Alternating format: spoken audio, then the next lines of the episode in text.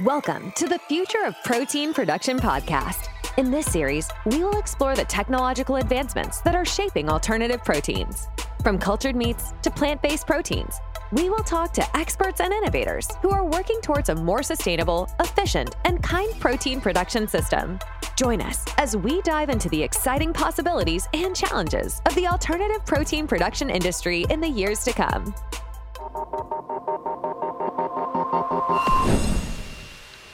Good afternoon, good morning, or even good evening, wherever you're tuning in from around the world. It's great to have you with us. Before we get started, as usual, a quick rundown of who we are. We are Protein Production Technology International. We are a digital platform connecting companies right along the alternative proteins value chain, from research at one end to retail at the other, and everything in between. We achieve this via content such as daily news, weekly newsletters, monthly webinars, podcasts, and our quarterly magazine, PPTI. But we also organise live and virtual conferences and exhibitions. And on that note, we met face to face recently in the Netherlands at the hugely successful Future of Protein Production Live. And I'm pleased to say that we'll be back at RAI Amsterdam on the 23rd and 24th of October 2024. Before that, though, we'll be holding the Future of Protein Production Chicago on the 15th and 16th of May. So do keep an eye on all of our channels for further news of those as we announce further details. Now, on to today's discussion automating production for novel foods. Automation has revolutionized many industries by streamlining processes, enhancing efficiency, and reducing human intervention.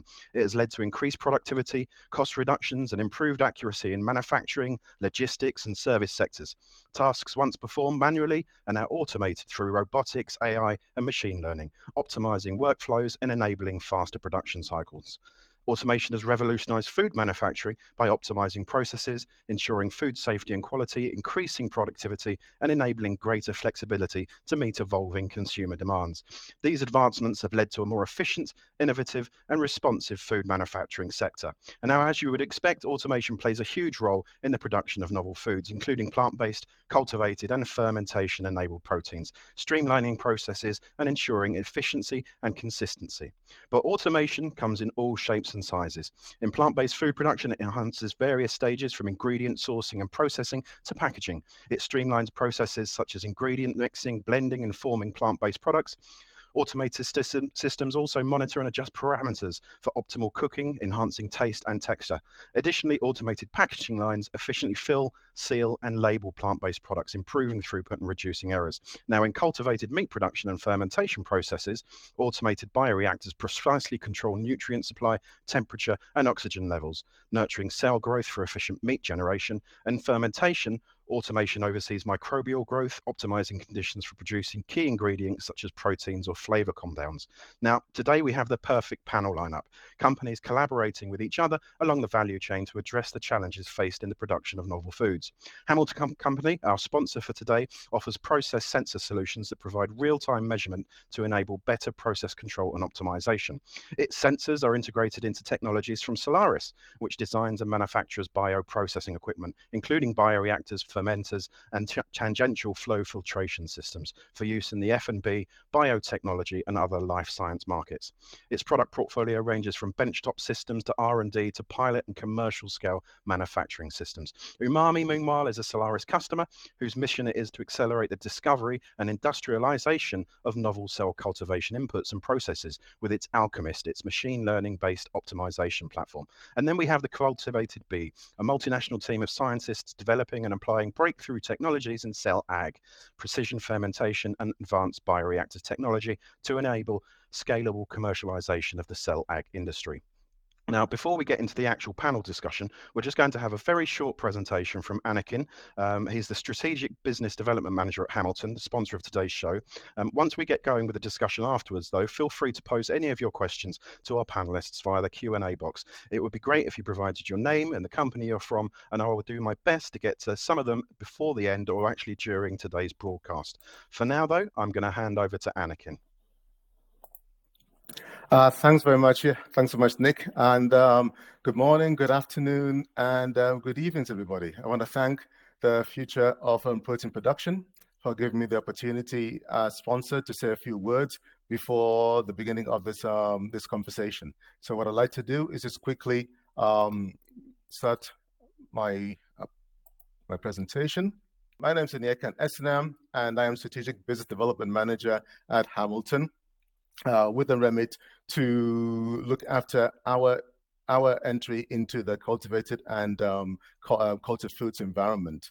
So um, I'd like to say a few words just to kind of remind everybody again why we're here and why this is actually of critical importance to us. Um, as we all know, and we're probably all sick of seeing you know these particular slides, but it's again quite important to reiterate the current uh, meat consumption has increased 10% to more than 330 million metric tons over the last few years, driven mostly by population growth, by urbanization, rising incomes in developing countries. But at the same time, we're also looking at this increased global population scenario. We're all aware now we've finally, finally hit 8 billion people on the planet, and we're working you know, steadily towards 9.8, 10 billion people by 2050. This again is going to add to our need for increased protein consumption. And at the same time, we also have the global protein challenge, which, you know, if those of you who are aware, is really, you know, addressing the fact that whilst we might have waste in some parts of the world, there is still an unequal access to proteins, to nutrients, and to quality food in other parts of the world. So, with this increased need and increased demand on our food and livestock um, ecosystem, there's still also this whole area of unequal access, and especially unequal access to protein. We also understand that the current meat production really comes at a high environmental price. There's an environmental burden that's being placed on our planet that's unsustainable, whether that is in land use, so at the moment, 78% of all arable land goes in some way, shape, or form to you know, the livestock production, whether it's used for growing for feed. This um, 70% of all freshwater resource reserves are being used, again, contributing to this environmental burden. Greenhouse gases, where now we have more than 15% of all greenhouse gas emissions are coming from animal agriculture. Antibiotics, antibiotics, uh, you know, are some are more more than ever used in globally for livestock production and livestock health. And again, this is leading to things like you know antibiotic resistance when passed over to humans, diseases which are basically attributable to you know the consumptions of meat, and of course you know the most glaring obvious one is animal welfare and the, and the actual burdens of you know livestock breeding, livestock welfare, and you know un, un, unethical conditions in which livestock is kept. We see cultivated and um, cultured foods as being potentially you know contributing towards a sustainable food production. The current meat production is unsustainable and has a huge environmental impact. In the future, according to forecasts, you know we can expect to see anywhere from 10 to 30% of current or at the time uh, meat production, meat consumption being attributed for by new novel proteins. At that stage, I want to take a few seconds just to introduce um, Hamilton and why, and um, a little bit about the company and kind of where we play in this whole thing. So, Hamilton is a company that was founded in 1953 in uh, in California, and we basically operate as five business units with laboratory analysis, and fluid, fluid liquid handling systems, robotics, storage, uh, medical systems, which people probably you know are aware of through during the COVID period with our ventilators, and process analytics. This is the this is the part of the business which I'd like to focus on, and which is really playing a part within the cultivated foods environment.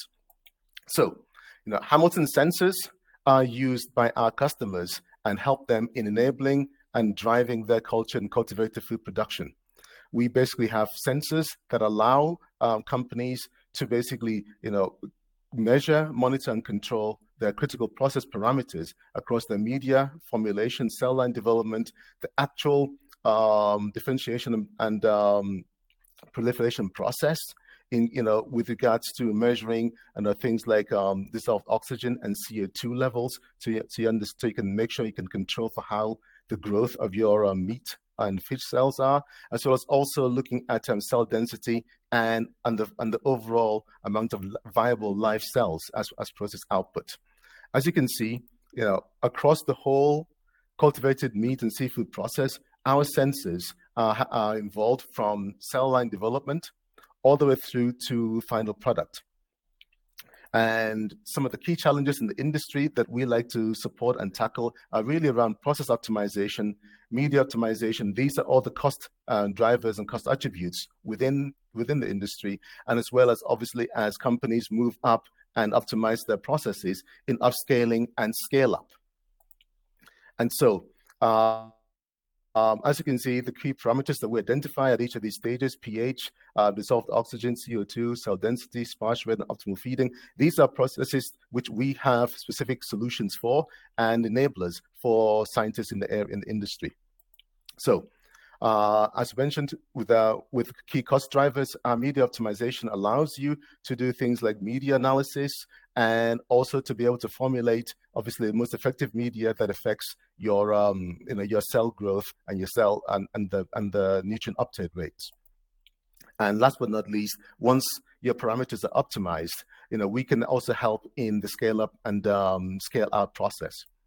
So with that in mind, just wanted to mention that again, uh, Hamilton has a track record of innovation in and around the sensor, uh, in, in, sensor development, and uh, having obviously the first glass formulations of pH sensors from 1989, all the way through to now being able to develop, develop and deploy things like um, optical optical sensors and also being able being one of the few companies that has sensors to look at cell density and biomass and we're also then moving into the area of soft sensors and data analytics with that in mind I want to thank you for your attention. Thanks again to the Future Protein Production. And my colleague Yavuz Celik will be on the panel to delve in deeper into these technologies. Thank you very much. Thank you very much for that, Anakin. Um, now let's bring our panelists in. Um, let's see them popping up there. Brilliant.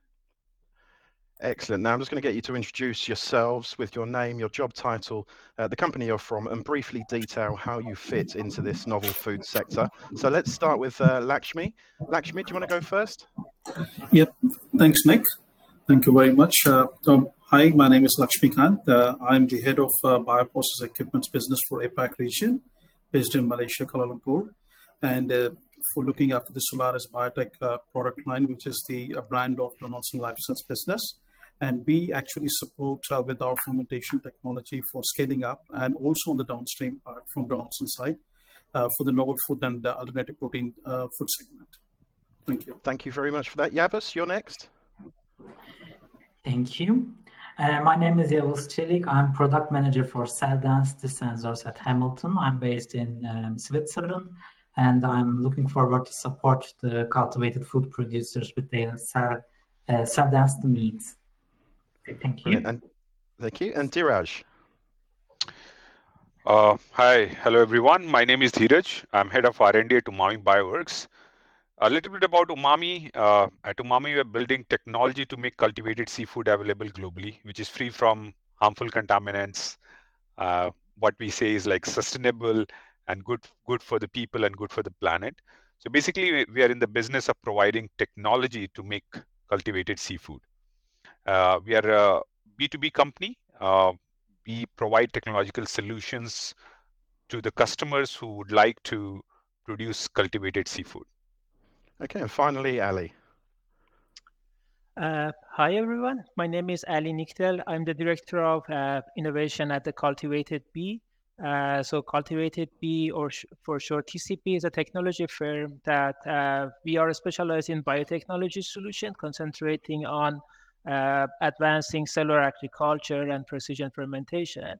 So our operation uh, span across Germany and then Canada with our research development in Heidelberg, Ger Germany, and our bioreactor manufacturing in Burlington, uh, Ontario, Canada. Uh, uh beside, uh, you know, making cell lines and then bioreactors, we are also very excited to launch uh, our innovation hub, which is like a center of excellence for the companies that want to uh, do research and, and, and, work in the area of process development for cellular agriculture, uh, that they can use our bioreactors at different scales uh, here in Burlington, Ontario.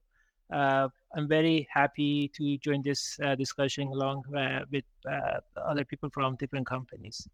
Thank and we're you. pleased to have you. Thank you very much, Ali. Now, there are challenges everywhere when it comes to novel foods, from regulations and consumer acceptance to funding, scaling, taste, and of course, achieving price parity with conventional proteins.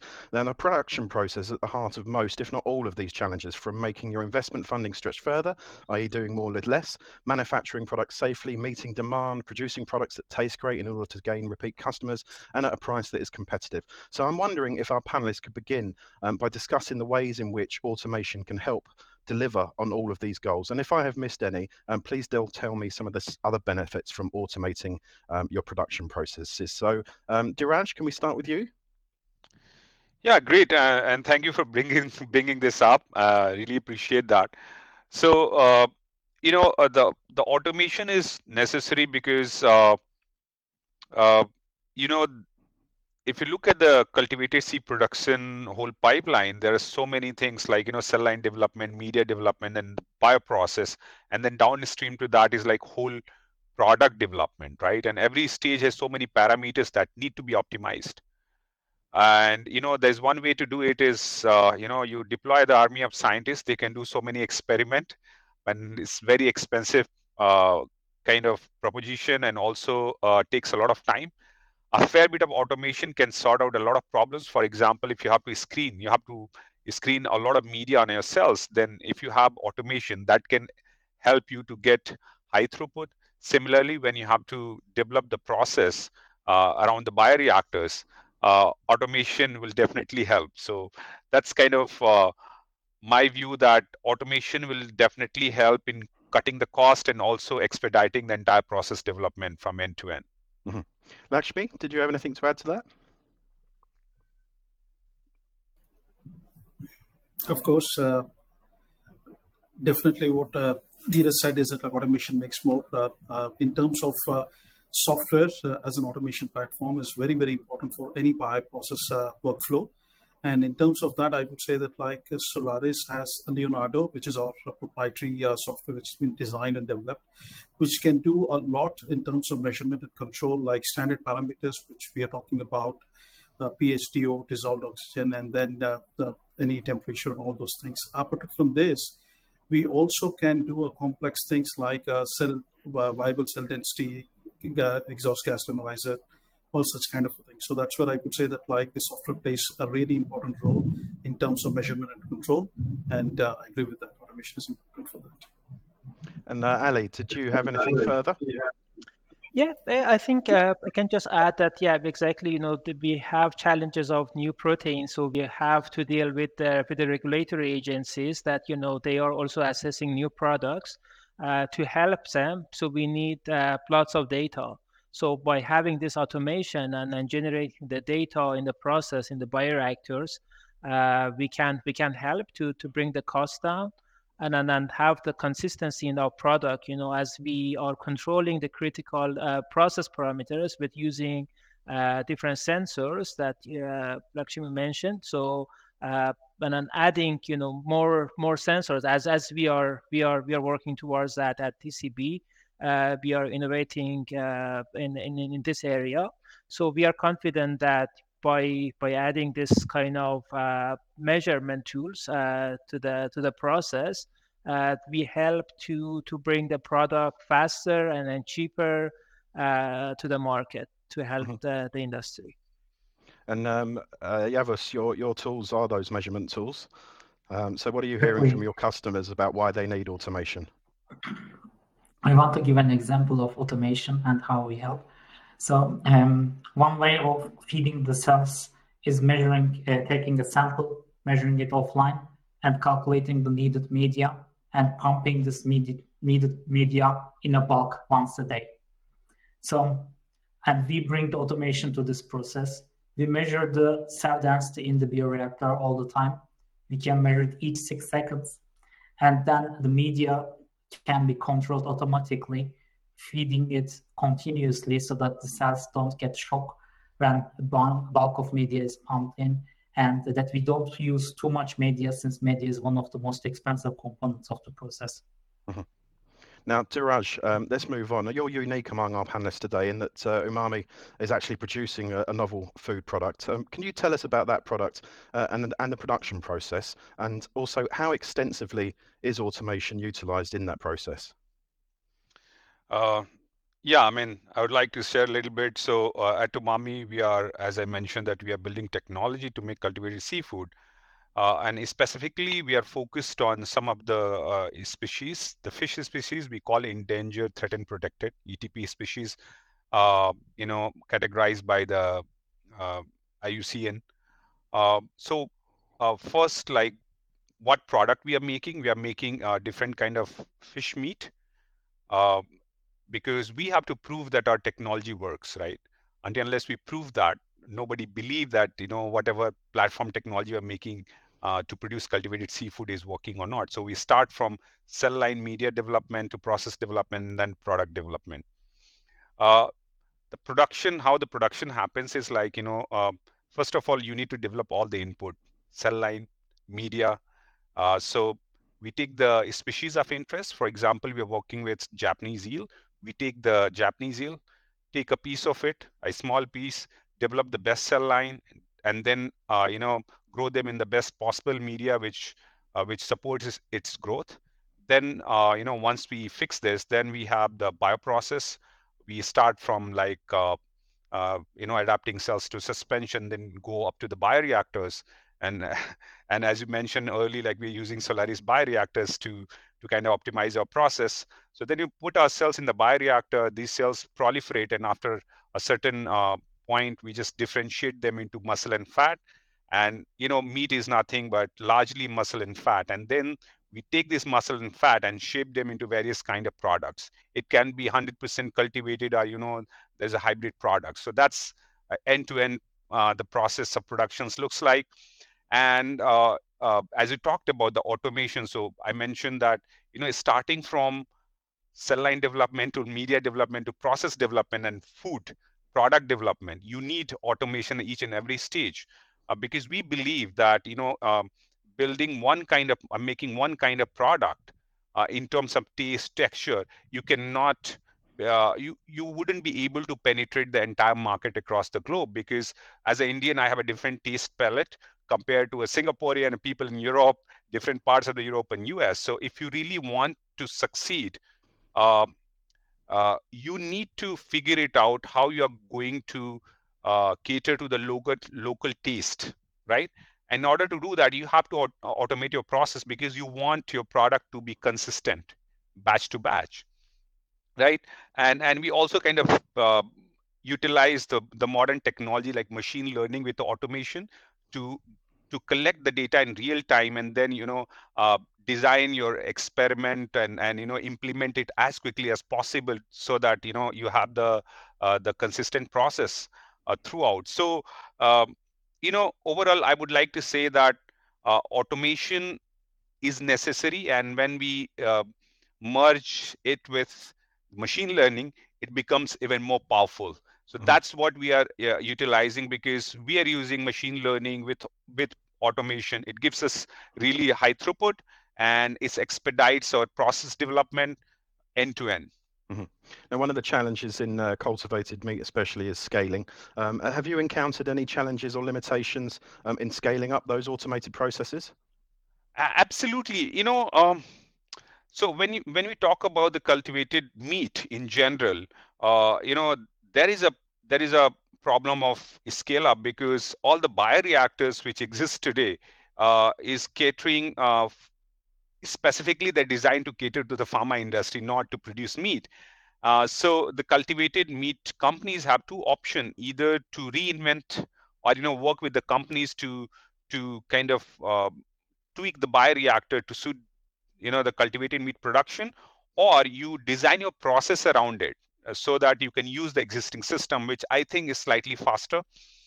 So that's that's kind of major challenge, and also you know um, especially at, at Umami, when we are building the technology, we have to ensure that this is uh, this falls under the regulation, right? It should not go beyond that, and and none of the production system yet till date has been kind of uh, approved from the regulators. I mean, they're approved in pharma industry, but not us.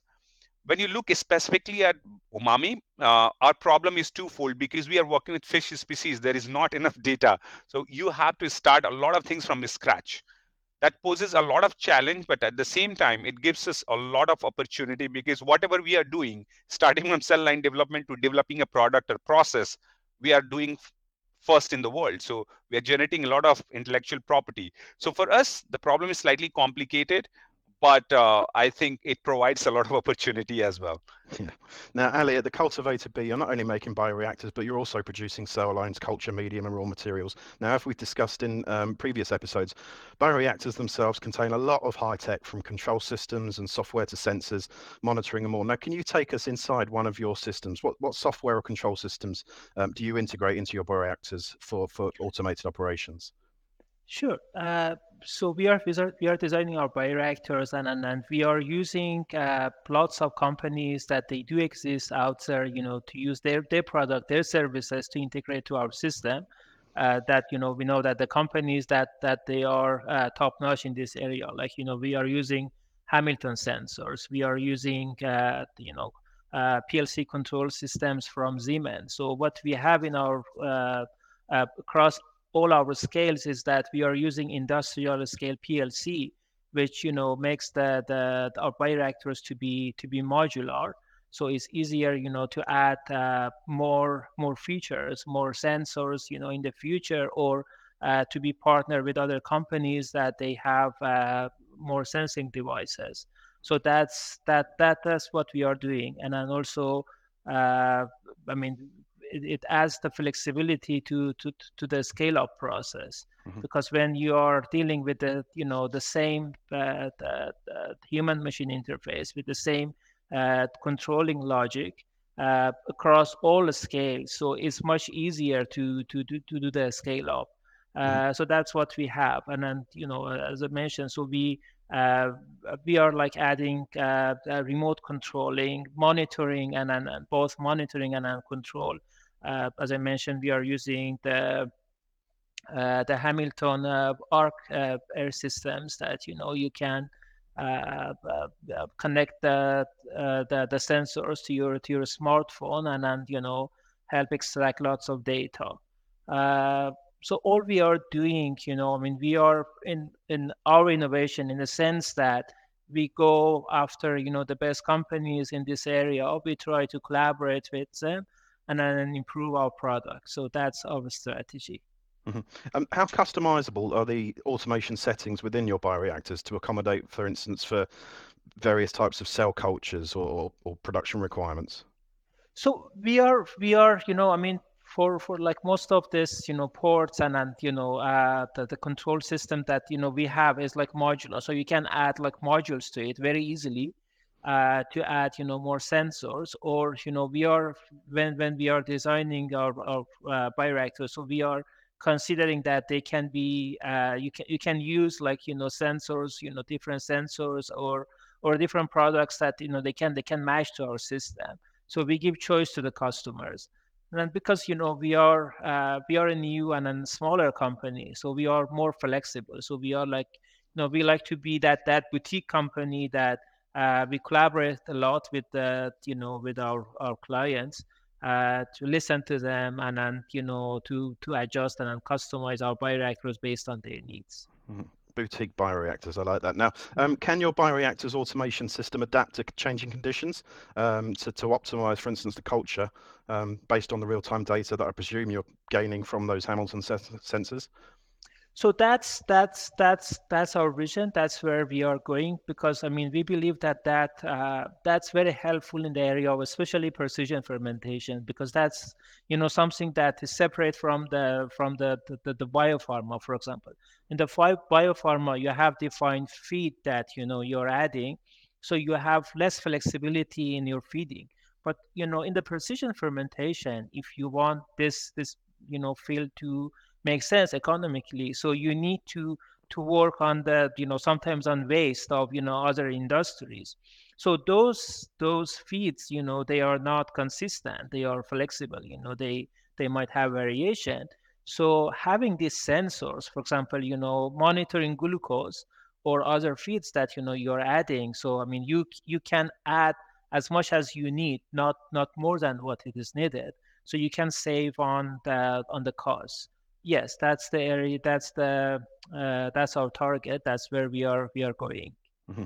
towards um, that, on... uh, that that goal. Yeah.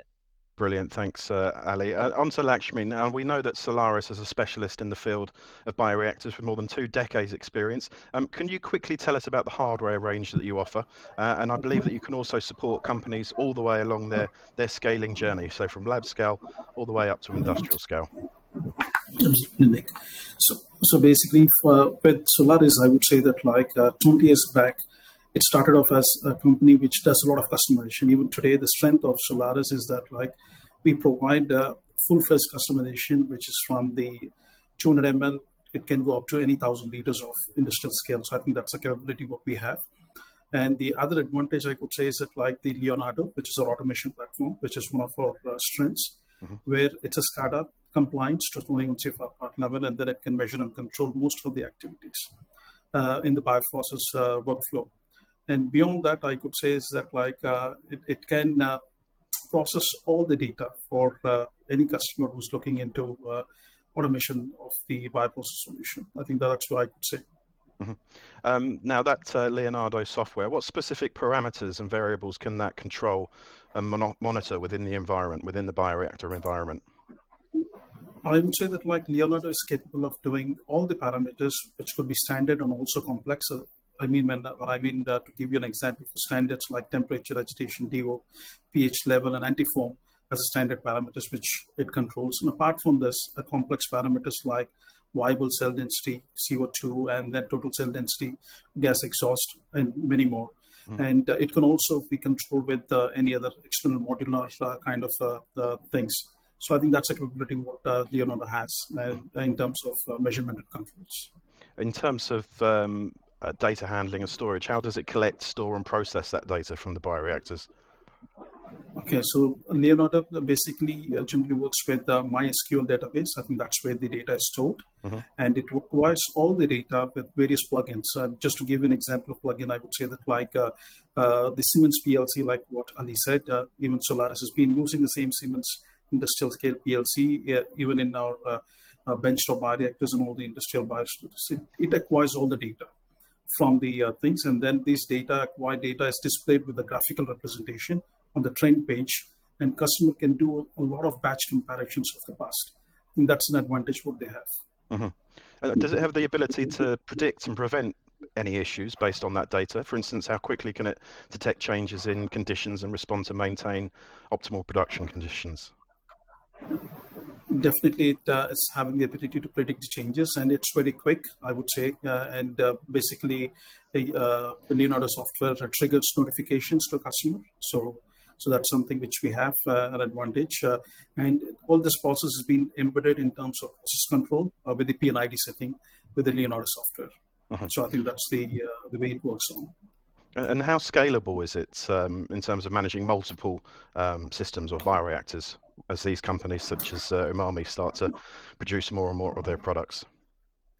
Okay, so uh, the, the beauty of uh, Leonardo is saying that like uh, it can control 24 vessels. When, it, when we are talking about benchtop bioreactors, parallelly it can control 24 vessels with the HMI, with single HMI. That's the beauty of that.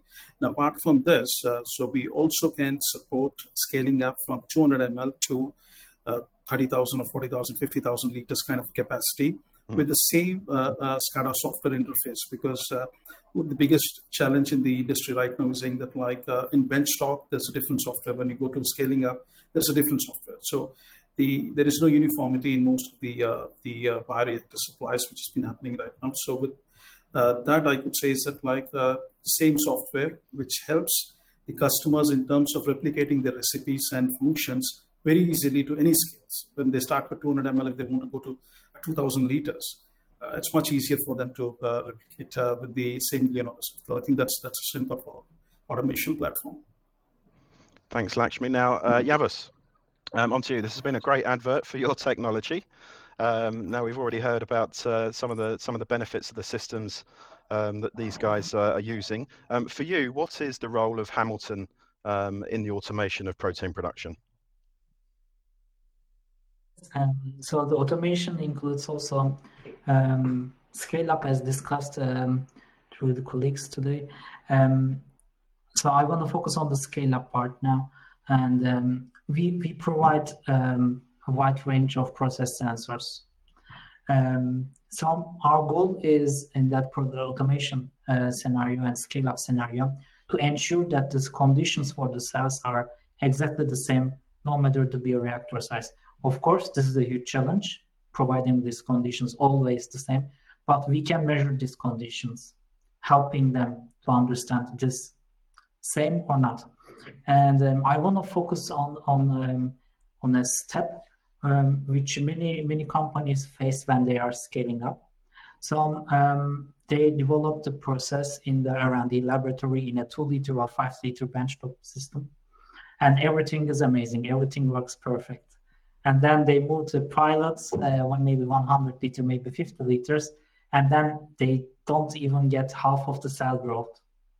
So, and um, we, most of the times uh, we introduce the CO2, dissolved CO2 and dissolved oxygen sensor, and we find the answers to the question there.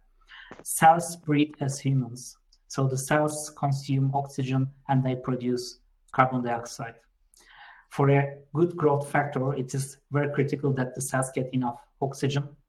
And also the carbon dioxide produced by the cells needs to be removed. If the dissolved CO2 level in the media is higher than a toxicity level, the cells won't grow. And um, with the dissolved CO2 and dissolved oxygen sensors, um, we make sure that the cells get, are getting enough oxygen, no matter which scale of the bioreactor, and we are making sure that the CO2 is below the toxicity level. Okay, just um, a more general question. How much interest have you seen in, in recent years from the cultivated meat sector in, in, in your in your products? Have you seen that explode, similar to the sort of investment explosions of 2020, 21?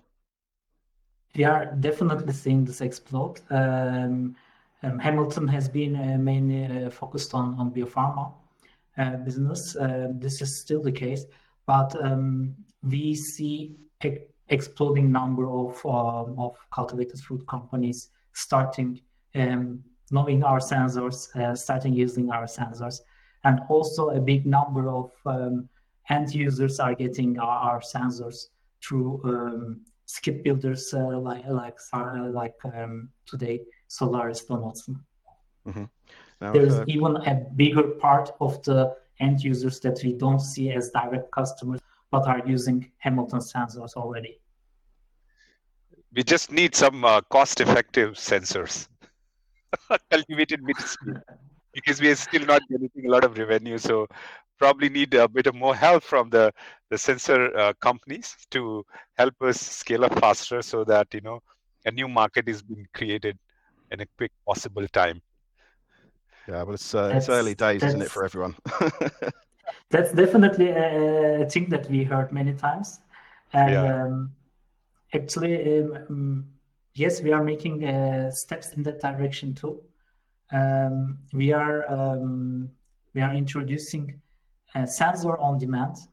We know that many companies uh, in the cultivated food business are, are um, fighting with financials and venture capitalists, and, and yeah. they don't have the um, financial options that a big biopharma company has. And um, we are um, offering them sensors on demand. And that means uh, you don't need to buy the sensor, you can just uh, get it on a contract base. Like uh, instead of buying a movie, now we stream it, and, and uh, we want uh, to have a similar approach on the sensor side to mm. reduce the costs to get to the usage of the sensors. That will be helpful. Thank you. Well, I mean, there's uh, everywhere you look in this industry, the uh, costs need to come down for the growth factors, the cell lines. It's, uh, it's, but uh, you know, it is very, very early days for such a nascent industry. Now, I've got a question here from Bart Deelan. He says it's to Lakshmi. Uh, for mammalian cells, what are the bioreactor sizes Solaris is currently building, and what automation requirements are you seeing and or expecting in the upcoming cultivated meat industry? So for mammalian, I would say that like uh, it's the same thing for us, whether it's mammalian or uh, microbial fermentation. We have the same scales uh, uh of uh, uh, bioreactors fermenters. So I would say it starts with 200 ml. That's the lowest volume what we have. And then as of now, we have delivered 30,000 plus. So which means that like we can just go anything beyond 30,000 as well. So the, the highest what we have done is 30,000 in mammalian. So that's the scalability what I could say in terms of vessel. From automation point of view, I would say that like the, the existing Leonardo software we have can perform exactly what is needed for a mammalian cell culture because it controls, measures all the parameters which are needed for a cell culture platform. Mm-hmm. Now, some of our listeners may think automation comes with a price tag that's out of reach for them. You've seen that in other industries, logistics, you know, other sectors that use, um, you know, packing systems, etc. What, what would you say to alleviate such concerns? Um, I guess, Yavuz, this is um, probably a question for you to start off with, and then everyone else can can come in. I mean, what are the cost benefits associated with using um, automation in novel food production? Got to look at the bigger picture. Yeah, definitely. So um, we need to be, I mean, the whole industry needs to reduce the costs. The reason why we don't see cultured food in the supermarkets today is one of the main major reasons is the production costs of it. And um, one one main uh, thing, um, one main driver of the cost is media and the media consumption. So first, we need to consume media more carefully. Um, that means uh, we don't want to pump too much media. I already explained that uh, with the Cell to reading, you can regulate your media pumping. Um, um, there is also one way uh, to reduce the cost that you produce the media on site instead of buying ready-to-use media. You can um, buy some powders and then mix the media on site. Um, this will reduce the total costs also. Um, but um, if, if, you, if you're producing cultivated food, um, you want to see real time what's the, the, the meat amount you produced. So uh, especially with the cell density sensors, we are offering there a metric um, where you can see the kilograms of meat that you are producing per dollar per day per invested um, um, personal effort and so on. So um, because um, in in cultivated food, the number of cells in the bioreactor means the kilograms of food that you can sell. This correlation is not e- that easily given in the in the pharma, for example. In pharma, you are only interested in the proteins, not in the cells. But in cultured, uh, cultivated food, the number of cells is your product, and we are giving the number of cells in the bioreactor in real time. So this uh, helps a lot for monitoring the costs, the ongoing costs, and the ongoing production. Mm-hmm. Um, Dhiraj, uh, what sort of benefits have you seen costs-wise in terms of increasing that technical um, level of your automation systems in production? So, so I mean, um, as an end user of automation, I would say that one of the biggest challenges which we have as a startup is, uh, you know, uh, the the the process uh, need to be. It, it's a kind of novel process. It's not been done before. Mm-hmm. So uh, we are very cautious when we have to adopt certain type of automation because you know that might help our process that might not help. But the the initial cost, you know, that the cost barrier is huge for a for a startup until unless you are in certain stage like you know maybe series a and beyond but before that you have to make sure that whatever uh, you want to inculcate in your system initially it works for you uh, but you know if the the cost of automation which you're not very sure that you know it will work for in, in your bioprocess development or your cell line or media development then it's become really difficult to go to that level uh, having said that, definitely when we when we add automation to our process, it helps us to move faster. Mm-hmm. That's what we want as a startup because you know we can accept that we are losing some money, but we have a very limited window of time. We don't want to lose on time because the more delay uh, you more you delay your process to go to the market, it becomes very detrimental for the company. So I believe you know the ecosystem partners like you know the bigger companies who are in bioreactor making sensors or you know various uh, instrument they need to help this industry to grow because you know uh, this is a new business being created And if you are involved with the startups from the very beginning, I think a long term the returns will be bigger. We definitely need help from all the people, all the ecosystem partners who are strong in their technology, right? And and also uh, the the end goal is you know it's a sustainability business and it's a question of providing healthy food. I think everybody should be part of this story uh, and and support because we are producing something a very generic commodity. It's not a pharma like you know you're producing a, a small quantity and selling at a high price. It's your if you're selling chicken or beef or you know some other meat it doesn't cost that much so you know the the benchmark for the pricing and all should come down so I believe that you know all of us have to work together and find creative ways to to bring the cost down. Mm-hmm.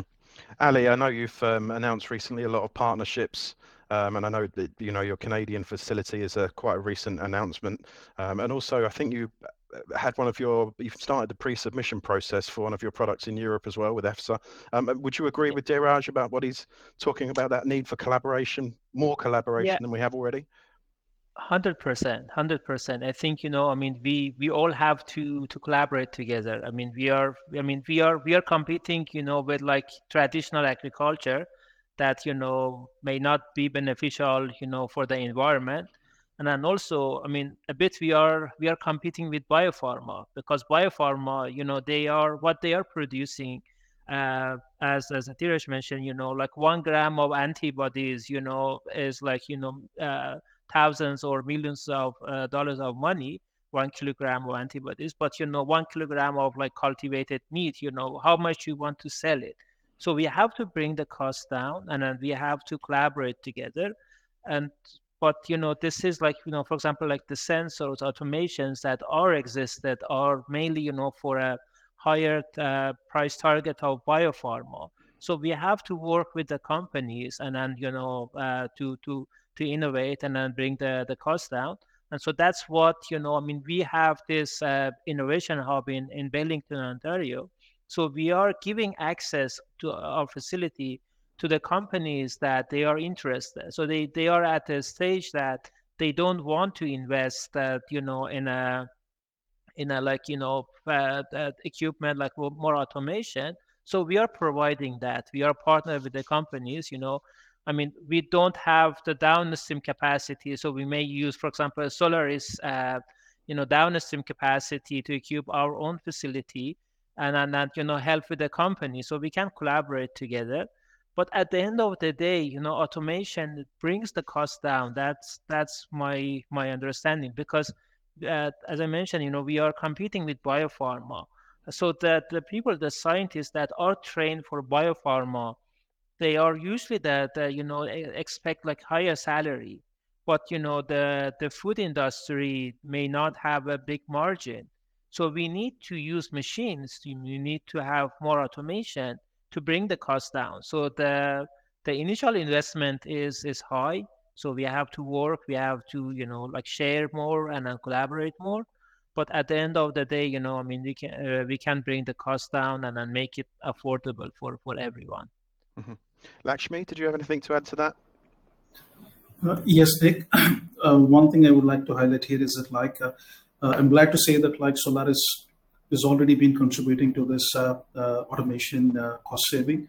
the way I could say is that, like, the Leonardo software I was been always talking about this call, it's SCADA and then absolutely free. I would say that, like, with every system the customer buys, it's been provided. So no customer has to pay anything as a license fee or anything, unlike all the big bioreactor companies which have been selling. I think a few thousands of dollars have been saved absolutely. So I would say that we already have contributed to this part, and then we continue to do that. And uh, so I'm looking forward for that. Mm-hmm.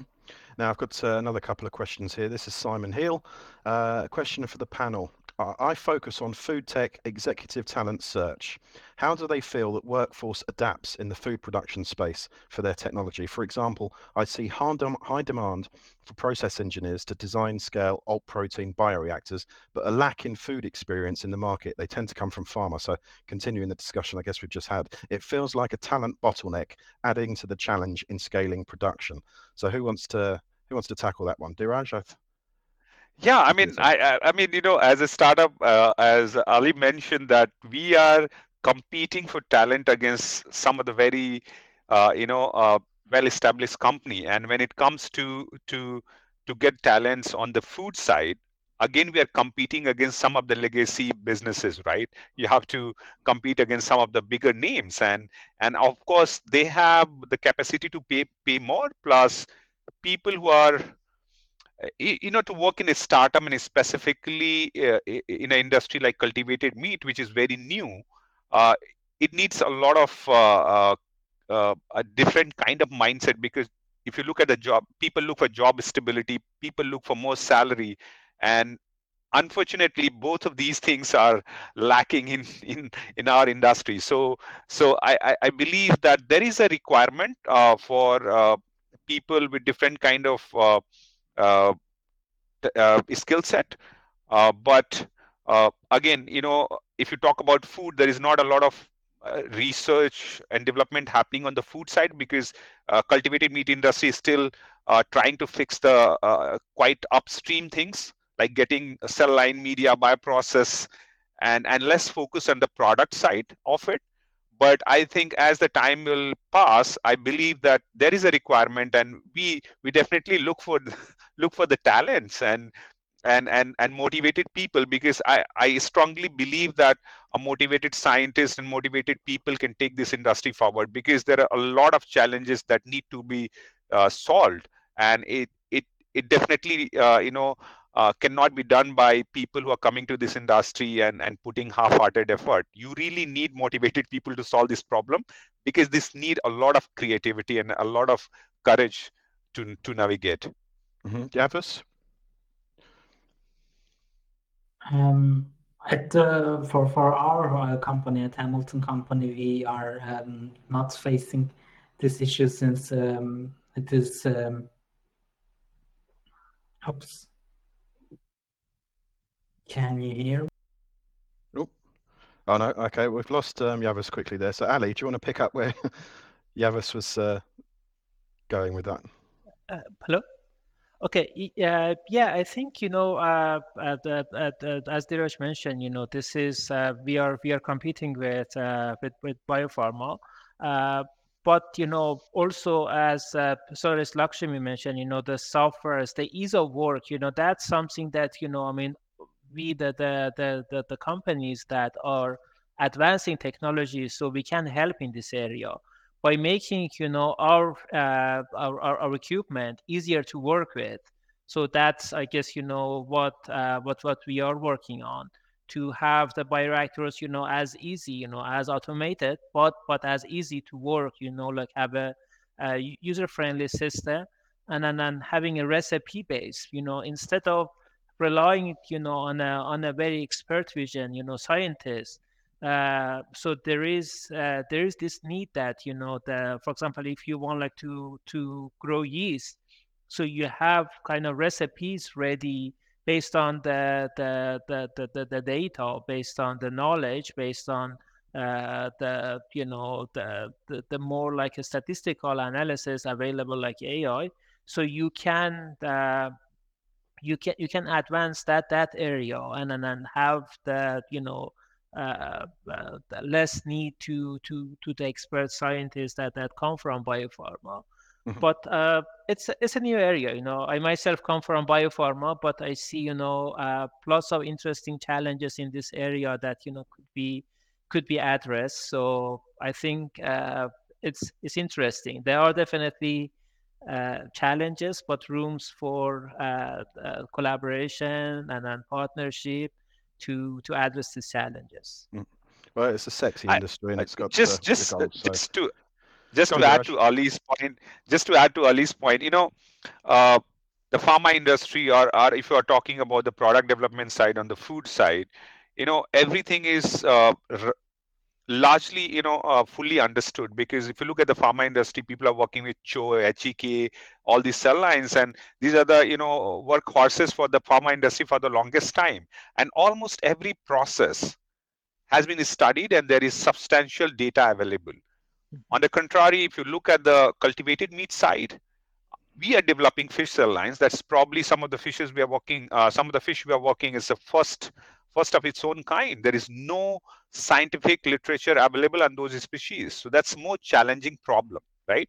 And I, I believe that we need creative people who are coming from pharma industry to cultivated meat industry to leave that baggage of, you know, uh, uh, that experience. They need to be more open-minded, more innovative. And I strongly believe that all the learning from the pharma industry cannot be directly deployed to cultivated meat industry. There's need a significant change in the mindset, significant change in technology and the way we develop the process. Mm-hmm. So yeah. We could so spend we need, another hour yeah. talking about this subject alone. I think we're going off topic a little bit. Yeah. Um, well, look, yeah. we've almost run out of time. Um, I've got just one. I can't believe where the time's gone, but just one final question that I would like all of you to answer. Um, what potential future advances or developments do you see in terms of automation with this in this sector? Um, Lakshmi, I'll start with you. I would say that, like uh, in terms of automation in the future, what uh, we would be seeing is that like simulation. So basically, that's where the biggest cost advantage uh, any startups will be looking at. Uh, so basically, when you do anything at 200 ml and then you try to simulate the same thing uh, with a few thousands of liters, but not in reality, it's a simulation kind of a thing. I think that's the uh, the goal uh, of the automation in future, and I think most of the companies are looking at, and we are also looking at that direction. I think that's what I would say uh, would be uh, an advantage as automation for the future of uh, novel foods. Mm-hmm. Ali? Yeah, I think you know, like uh, having having uh, uh, more like monitoring tools, you know, sensors would would help a lot, and then also being able to use that data that comes from sensors to make sense of it using data analytics. You know, integrate that using the, the, the mathematical models, you know, could uh, uh, could could help to increase the understanding of the process and then uh, shine light in, in, into the process. Uh, yeah, I guess these are like the two major uh, advancements that I can see that can be very helpful. Mm-hmm. Dhiraj? So I'll just summarize what just Lakshmi said and Ali said. Actually, at Umami, we are working on that. So we are using, we are collecting all the data from from the various uh, you know development processes. Like you know, we are collecting data from bioreactor, and we are applying our, our machine learning platform. We call it Alkemyst. It's basically amalgamation of a lot of bioinformatics as well as machine learning tools, so that we can create digital twins and we can do a lot of uh, simulation experiment and you know we, we are choosing certain mathematical models uh, you know which doesn't require a lot of data because there is a dearth of data uh, specifically related to our kind of processes. So we are collecting all this data and, and building those models and we want to leverage on that to develop a, develop our processes faster. And also we want to integrate end to end from cell line development to the product development.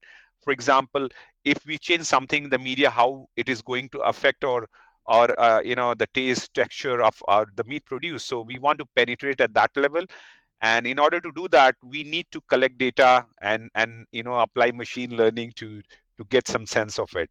And mm-hmm. most uh, most important thing is if we can do in a digital twin setup and a simulation that saves a lot of cost. Mm-hmm.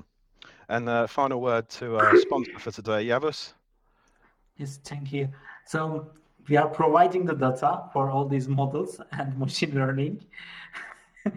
and um, we are also working on, on soft sensors. So, I mean, we see the future also in the data. And um, if we combine different parameters in a way, um, we can add even more value than these parameters alone to the process. Um, as an example, we have uh, total cell density sensors, optically based uh, measurement, we have viable cell density sensors, which only measures the living cells, have capacitance space, and we already have some applications of the simplest, probably soft sensor, where we divide these um, two sensor values and provide the viability information, which is a great value for the users. Everybody wants to know if the cells are alive. Brilliant. Okay, I mean, that's all we have time for this month. Once again, um, we would like to thank our sponsor for today's episode, Hamilton Company, as well as our guests, Ali, Anakin from earlier for his presentation, Dhiraj, Yavuz, and Lakshmi. Um, I hope you guys have enjoyed the session as much as I have. Um, we'll be back on the 31st of January for the next installment. That's called The Power of Clarity, a clean label revolution for alternative proteins. Um, also in January, we'll be publishing the sixth edition of Protein Production Technology International, and an article based on this webinar will be appearing in that issue. There are lots of other great features in there too on novel foods regulations, uh, advances in precision fermentation, hybrid foods, ingredients and inputs, processing, scaling cultivated meat, and much, much more. To think that somebody told me before we launched this magazine, they didn't know what we'd fill the pages with four times a year. We haven't got enough issues. So keep an eye out for that on the 17th of January. Thank you all for joining us. We'll see you back here in 2024. Thank you for listening to the Future of Protein Production podcast. We hope you gained valuable insights and knowledge about the innovative technologies and practices that are transforming the way we produce protein. Don't forget to subscribe to Protein Production Technology International, our multimedia magazine, and follow us on social media to stay up to date with the latest news and updates. Stay tuned for more exciting episodes.